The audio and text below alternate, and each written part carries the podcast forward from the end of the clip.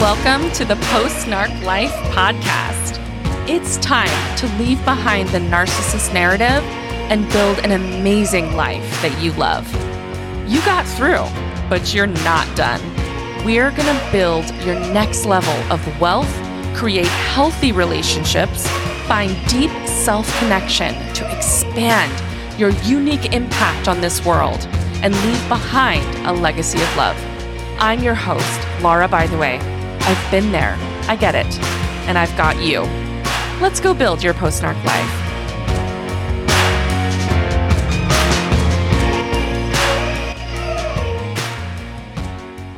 Hello, hello, and thank you for joining me again this beautiful October day. It's October 2022, and it is finally starting to cool down here in Houston, which is such a relief. Finally, we have the most amazing winters. They're very mild. You can, you know, go around the city, enjoy lots of things. There's no snow. It's so fun. There's evergreen trees everywhere. You can play in the park. You can do, do lots of things. And there are some days that it gets really, really cold. There was the freeze in February of 2021 that was really intense. But other than that, it's a really mild winter, but boy, do we pay for it with the summers. The summers here in Houston are brutal. But that's okay. I grew up in Louisiana, so it's nothing too crazy for me. But I did live in Utah for 12 years, which was, uh, yeah, it definitely changed my uh, adaptation to the climate. Uh, moving back to Houston was a little bit of, sh- of a shock to the system. So, yeah, so we are here in Houston. It's gorgeous. It's fall finally. In today's episode, I really want to give you some key mindset changes that have been huge for my clients. So, when we work together, we dismantle all of the belief systems that you developed in order to survive the emotional abuse that you had to endure. These old belief systems are not your fault. I mean, they're honestly believed by a lot of people. And they are the default that show up when you're in survival mode. And when you are surviving emotional abuse, your body is triggered. You get into fight or flight. And especially those of us who have dealt with narcissists who've been raised by narcissists, right? We are children at the time we were learning how to survive. And so even intellectually, we did not have the capacity to see past our own, our own lives, our, our, our whatever was in front of us. These belief systems show up because it's drawing from the very little that you have. And as a result, they become habits and they affect your life. They affect your choices. They affect your interpersonal relationships. They create patterns for you. And so these are the things that we do when we work together. We dismantle all of those things so that you start making better decisions. So you start doing things you actually want to do. You start growing the things you want to grow you start creating the things you want to create and you start living the life you want to live. It's it's a beautiful process and it takes a little bit of time. It takes plenty of work.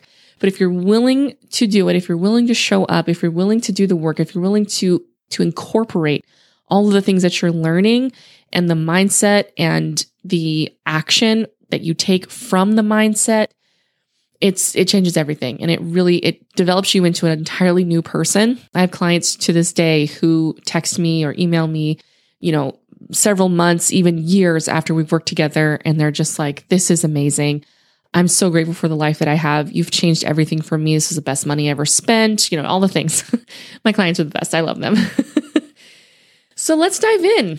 There are 3 well, there's a lot of mindset changes, but today we're going to talk about the top three ones that my clients use that are just, they, it just becomes these ahas for them that were such game changers for them. So let's dive in. The first one we're going to talk about is let them be wrong about you. Yes, I love, love, love this mindset shift. It is my favorite. It was so freeing. It was something that I didn't know was a possibility for so many years. Because one of the big holds that a narcissist can have on you is their ability to taunt you with inaccurate beliefs about you as a person, about your character. In other words, what they're going to do is they're going to rely on your need to feel like everyone around you believes correct things about you, right? That's how we operate in normal life. We just, we want people to believe correct and good things about us. It helps us get jobs. It helps us have healthy interpersonal relationships. It helps us keep custody of our children, right? It, this is an important understanding that people need to have about you in society. And when that is gone wrong, it's very threatening to the system because you, you don't want people to think you're a liar. You don't want people to think you did something wrong or to think you're a bad person or that you might hate other people, right? That we don't want that. And the narcissist relies on that want. So when you're dealing with normal people who safely relate to each other, having a conversation about possible misconceptions that can happen can be relatively drama free. You can tell a person, Oh, okay, I see why you might think that about me. Here's what actually happened. And no, that's actually not the type of person I am. And most of the time, when you have that conversation, both of you can walk away believing similar things, right? They believe this thing about you that you believe about you, and it's and it's great.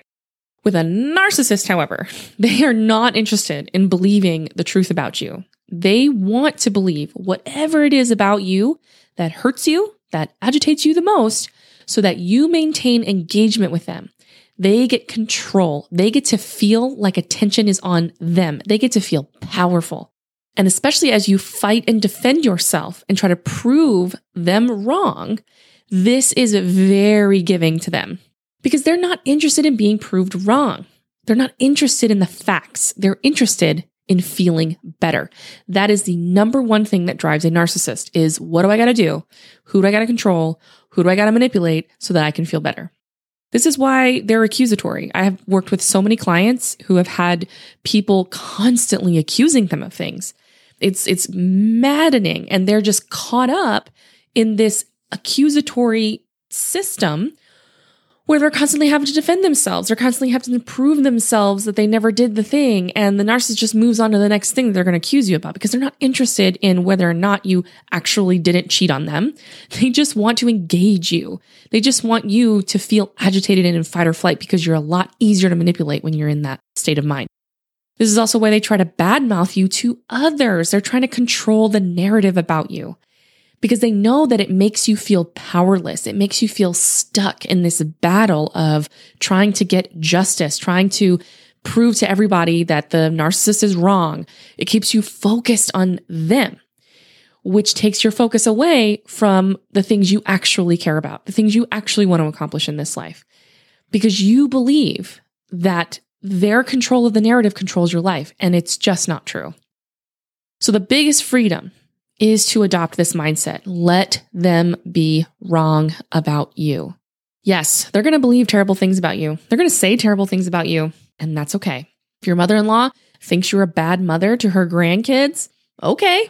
All right, let Cheryl believe whatever she wants about you. And listen, I know this can be very difficult when you're first starting out because she has trained you, likely for many years, to care about what she thinks. Maybe she badmouths you to the rest of the family, and at family functions, people whisper about you or believe inaccurate things. I've seen this over and over again because narcissist moms, bless their hearts, they definitely start the rumor mill, and the siblings in the family will align themselves with loyalty with the mom, right? So, what they're going to do is, even if it's not true, even if they know it's not true, they are in fight or flight and they feel like they have to maintain loyalty with mom. And so they're going to be in that like common enemy intimacy that she provides when she's talking bad about you. Right. And then if they believe her, right, that means that they have a stronger bond. But if they stand up for you, then they're, they're going to be in danger of being ousted just like you have been, right? They don't want to be in that position anymore. And it's, it's very hard for families in this dynamic to do the right thing, you know, because there's just everyone is in fight or flight. Everyone is scared of the consequences. And when you are the black sheep of the family, when you've been, when it's been decided that, that you're the one that's the problem child, right? It, it can be very isolating. It can, it could feel like everyone's against you. It can feel like you have no control over the situation. It's very, very triggering. And then people who are supposed to love you, who's supposed to have your back, don't show up for you because they're in their own fight or flight and they're in their own dynamic with mom Anyway, it's it's a whole mess. And in your mind, it's like, okay, maybe she even goes so far as to spread something so bad that you know these people start uninviting you from family events and then your kids suffer because they can't see their cousins can't see their grandparents they feel isolated they feel rejected and they don't even understand what's going on And it's just, it's a whole mess, right? All because of false information. And if you could just explain yourself, right? If you could just write this long, thorough email, maybe she'll change her mind and everything will be okay again. But listen, I've got bad news. Mother in laws like that look for reasons to gossip about you. They're not interested in the truth about you. They're not interested in being set straight. They want the drama. They want the control. They want to feel like they're contributing meaningfully. They want to feel needed, right? All of this drama meets so many needs for them. And when they have to look at the truth and accept the truth, it gets boring. It gets, they, they don't get their needs met. And it is unfortunate, you know, when the, when the dice rolls and, and you're the one that all of this falls on, especially if you've been one that has stood up for yourself on at least one or two occasions, right? You're immediately labeled the black sheep and all of that negative energy goes towards you. And it's just it's this injustice. It's like you didn't deserve this because of course you didn't but it's not about the justice. It's not about what's true. It's about getting mom's needs met. And this is what it looks like right now.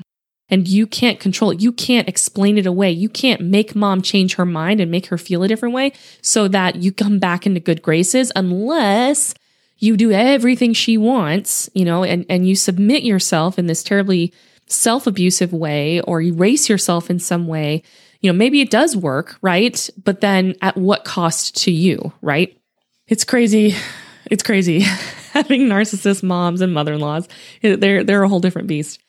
Um, I also have another experience. I, I, I, wrote about this in a recent post on my Instagram feed uh, back when I was in high school. I was in a toxic relationship, and one of the holds that he had on me was his refusal to agree or accept the tenets of my faith. And he would argue with me and demand proof. And it was all this, it was just all very high drama. It kept me from a lot of sleep during those months. And if I could go back to my little 17 year old self, bless her heart, I would tell her a lot of things, but I would try to help her see that it's actually okay if he's wrong about me. It's actually okay if he believes this false thing about my religion and that I don't have to prove him wrong. I don't have to debate him on this. He can just decide that he thinks that and it's totally okay. I would tell her that his attempts at taking me from my faith had nothing to do with the provability of my faith or any of that. Then it had everything to do with his unmet emotional needs being played out in our relationship. And of course, I was also playing out all of my unmet emotional needs and drama out on him too. We were both raised by, you know, narcissist parents and, you know, it, it that's just, that's just how it worked. And I say this you know, not with any bitterness or anything about that relationship uh, at all. Uh, that was a really, really long time ago, and we were children. So, uh, and this is not to you know bash anybody, but I I would show my 17 year old self that you know this is what it looks like to just let go. This is what it feels like. To just let go and let him think and believe whatever it is that he wants and to not let it have any bearing on what I think of myself, what I think of my faith, because there really are no real consequences to that, at least in that particular situation. For example, if you're in like a, high conflict divorce where there are consequences in the balance based on what certain individuals think about you or, or how they are manipulated by the narcissist, I get that can be a little bit different, right? There's this fear that the narcissist X will make the judge see all of these falsehoods and all of these things that aren't true about you and then the judge will will rule unfavorably you know, take your kids away or have him have full custody or whatever it is and yes that is a possibility so i want to acknowledge that that fear is real but the clients i work with that are in this situation this is what we do we show up with the best evidence that we can we we look at and find the best attorneys we possibly can. I've got really great recommendations if you need a, a, divorce attorney. And I've got, you know, a lot of people who know a lot of good divorce attorneys because you'll be surprised. Actually, we see this all the time. Divorce attorneys see this all the time. There is a narcissist, hostile ex who's trying to manipulate the judge, who's trying to manipulate the system, who thinks he's above the law. And judges and attorneys are usually pretty good about seeing that. And so the vast majority of the time, you're probably not in danger of losing everything, but you never know. Sometimes they can get really clever. And so you, you present and have the best evidence that you can. You get the best attorney that you can. You present the best case that you can present, and then you let the judge decide. And after that, it's it's out of your hands. And I'm not saying don't fight for anything. That's not what I'm saying. For sure, fight as hard as you can, as, as hard as is comfortable for you. But I am saying that you can let go of trying to control all of the outcomes when you're dealing with a narc, Because that's where they get their power. They believe that by controlling things in your life, they are going to make you feel certain things. And yes, if they do win custody, right, that's going to be really, really hard. No doubt about it. Maybe you appeal, you do what you got to do, or maybe you get, you know, half custody and you have to deal with the fact that your kids go to, you know, a, a whole week with your ex and it's it's just really really hard and I have clients who are in that situation and they constantly have to deal with, you know, basically emotionally detoxing the kids every single week.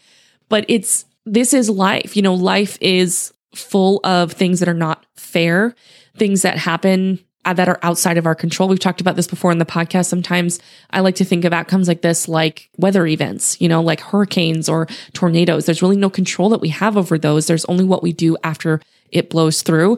And again, I'm not saying don't fight for what you care about. Absolutely do the very best you can, but it's letting go so that you can relax, so that your body isn't constantly triggered, so that you're not constantly in fight or flight, so you can think clearly, you can be creative, you can trust yourself. You can have trust in yourself that you are going to do amazing things, that you're going to create amazing things, that no matter what outcome it is, right? He or she, whatever the ex is, cannot control how you think and how you feel. That's what I'm most concerned about. And if you can truly learn how to let go in this way, you will be so much less able to be manipulated and you're going to feel so much more peace and so much more freedom. So I highly recommend this particular mindset shift. And, you know, the fear that you'll lose all those precious things to you, of course, it's real. I validate that. But it's based on this false idea that you have control if you could just convince them, if you could just say the right thing, if you could just communicate better, things would be better. But that's a losing game with a narcissist. And the sooner you can let go and let them be wrong about you, the freer you will become. And all of my clients who experience the shift feel so much lighter and so much more empowered. It changes their lives and it gives them a new freedom they never experienced. And so I hope the same for you. And if you need support and if you want, if you need help navigating kind of the minefield of all of this with your narcissist, you know that I've got your back. Just let me know, book a call. I'll take care of you. You got this. Okay. So number two, the second mindset shift that I would love it if you could adopt uh, today would be my emotions about the narcissist belong to me. I'm going to say that again. My emotions about the narc in my life belong to me. This mindset shift is about de enmeshing the emotional entanglement that the narcissist has roped you into. You've been conditioned over many years and lots of incidents of abuse to predict and feel ahead of time what they will be thinking and feeling. And this is just how we're built. We are intelligent creatures wired for survival. This is a survival skill that we all come to the earth with. It's amazing. It's actually really awesome. And it makes it so that we can build these societies and keep ourselves safe from dangerous things. And so, of course, this is what's happening in your body. And so the invitation then is to start recognizing when your emotions are actually yours and when they're based on someone else. And this awareness takes time simply because when you're triggered, it is not easy to remember to be aware of this. Believe me. When you're triggered, your brain doesn't have easy access to new concepts, new neural pathways that you've just created. So it, it does take a little bit of time to develop this, this mindset shift uh, when you're getting triggered. But I promise you, as you keep practicing, you eventually learn how to do this. Like all of my clients who have applied themselves to this process over and over again, eventually learn this skill. So, for example, let's go back to narcissist mom. It's been a lifetime of you watching her emotional state, how it creates chaos for you. And you have learned to believe that you can control that response by predicting it ahead of time and by telling her the thing or doing the thing to prevent her from having that big emotion that creates a lot of chaos for you.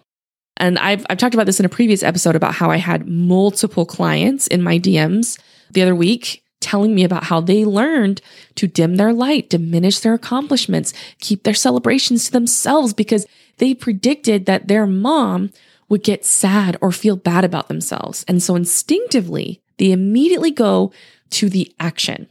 Don't tell mom. Or if you do tell mom, don't make it a big deal. That's that's the action step, right? But if you take a step back, let's look at what the emotion is when you see mom feeling bad about this great thing in your life. When your brain goes to predict in the future, okay, if I say this, mom's going to think and feel this. This is unacceptable, right? What are the thoughts that are happening in your mind when you see this possibility?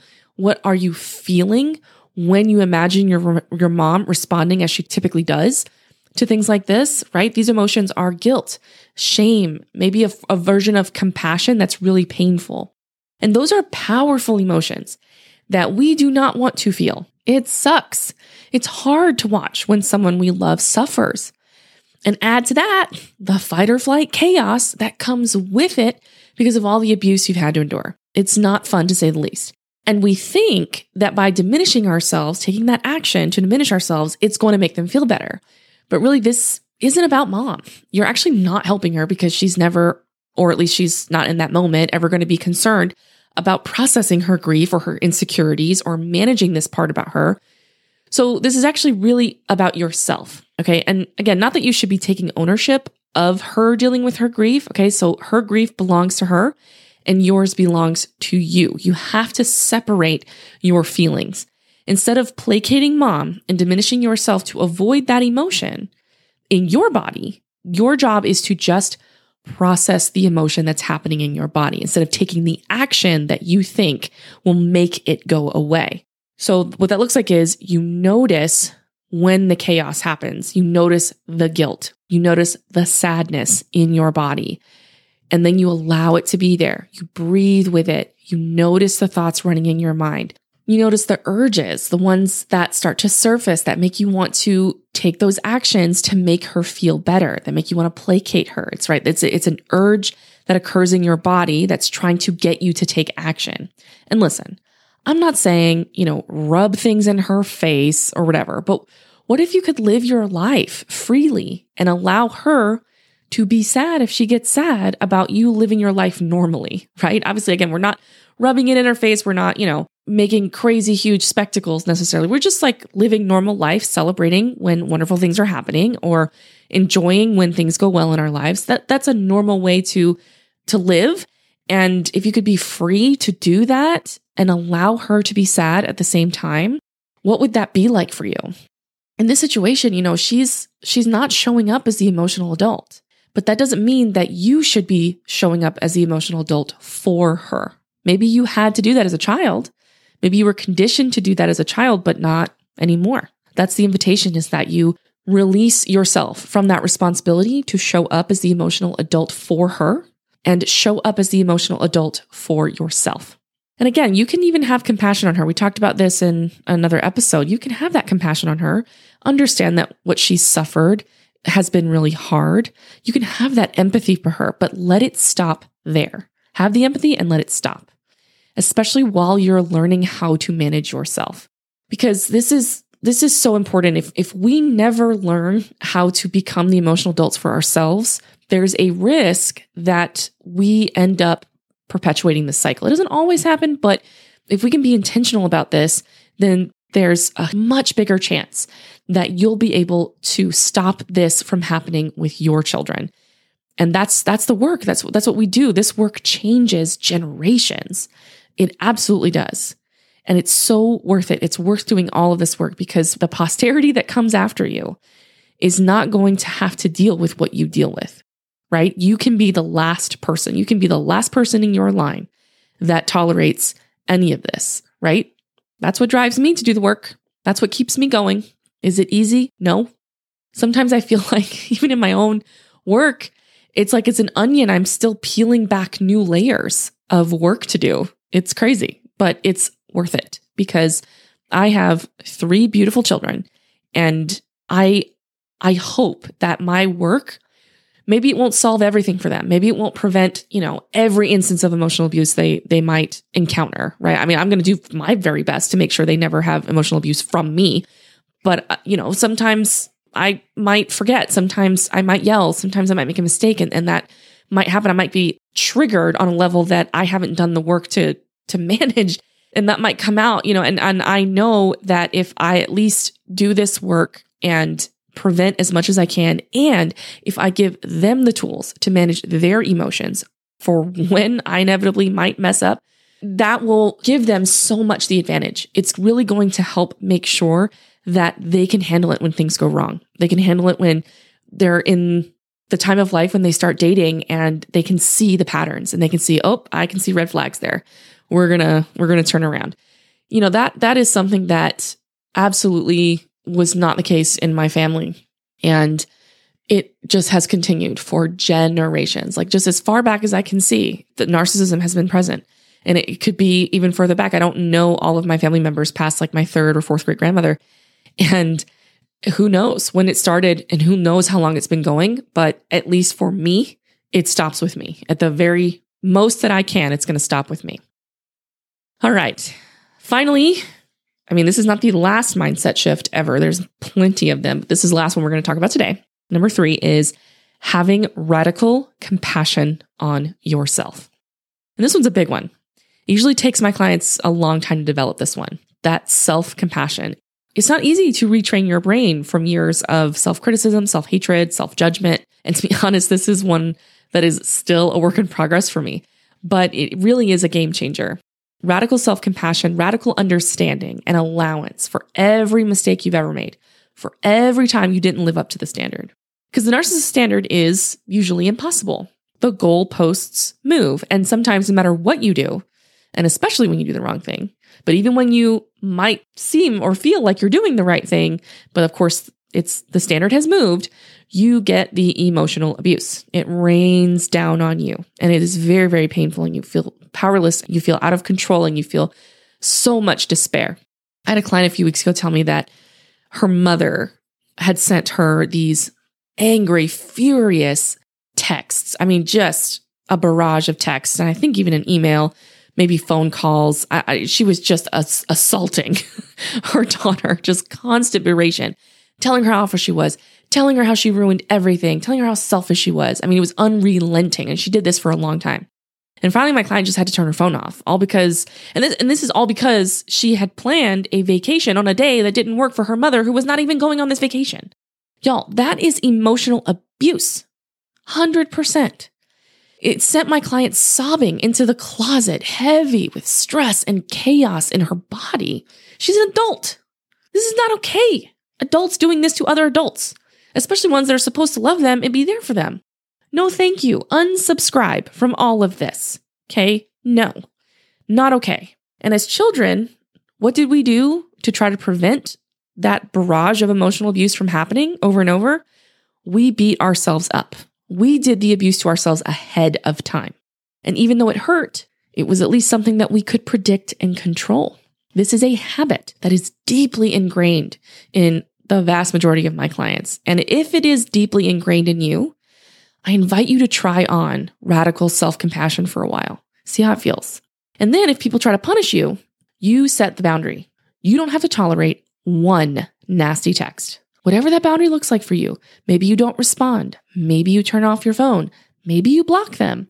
Maybe you send a text letting them know, hey, I'm not going to be tolerating this. There's no wrong way. You can experiment with this and decide what feels best. And of course, if you need support figuring this out, this is what I do. This is how I help people. And of course, in lots of other ways too. But that, that emotional self compassion that you have for yourself, yourself is going to undo this pattern of beating yourself up, abusing yourself ahead of time so that you can prevent someone else's abuse that you can't control. It's really just about trying to control. And we don't need to be in control. We just need to be with ourselves. We just need to feel the emotions that we feel. We just need to have compassion on ourselves. What, what, what would it feel like to go about life and have thoughts in your mind like, of course I made that choice. I was feeling this, this, and this. It makes perfect sense. Or, of course that's what happened. You know, I, I didn't know better at the time. I know better now, but I was just doing the best I could at that time, right? What if you had that compassion for yourself at every turn, at every decision that you made, at every choice you made? Now, does this, does this give you carte blanche to be a jerk and do terrible things to other people? Of course not. But if you're listening to this podcast, my guess is you are the type of person who really is trying her or his best to do right by people, to do their best in life. And so you can trust yourself that you are doing your best that you are good enough, that you can have safely have these self compassion for yourself. And one day get to the point where it doesn't even occur to you to beat yourself up. It doesn't even occur to you to punish yourself ahead of time. What if that were your reality? How would that feel? Y'all, I'm not there yet. this this this past week or 2 weeks, I've myself been in a weird self-punishy funk. It's been really weird and I've just reached a new level in my life and making, you know, big scary decisions on a, a, whole new level that I've never made before. So of course this is what's happening and it makes perfect sense. And the past two weeks have, have been, whew, a lot of big, heavy emotion, a lot of my brain sort of, sort of trying to make sense of decisions I've made or things that haven't gone quite right and really trying to not combat myself, not trying to fight with myself. I'm not trying to do that. I'm trying to just work with myself, right? Like if I'm having these self punishing thoughts, instead of going all the way and punishing myself, I notice them, I see them. And sometimes it gets through, and sometimes I feel the terrible feelings.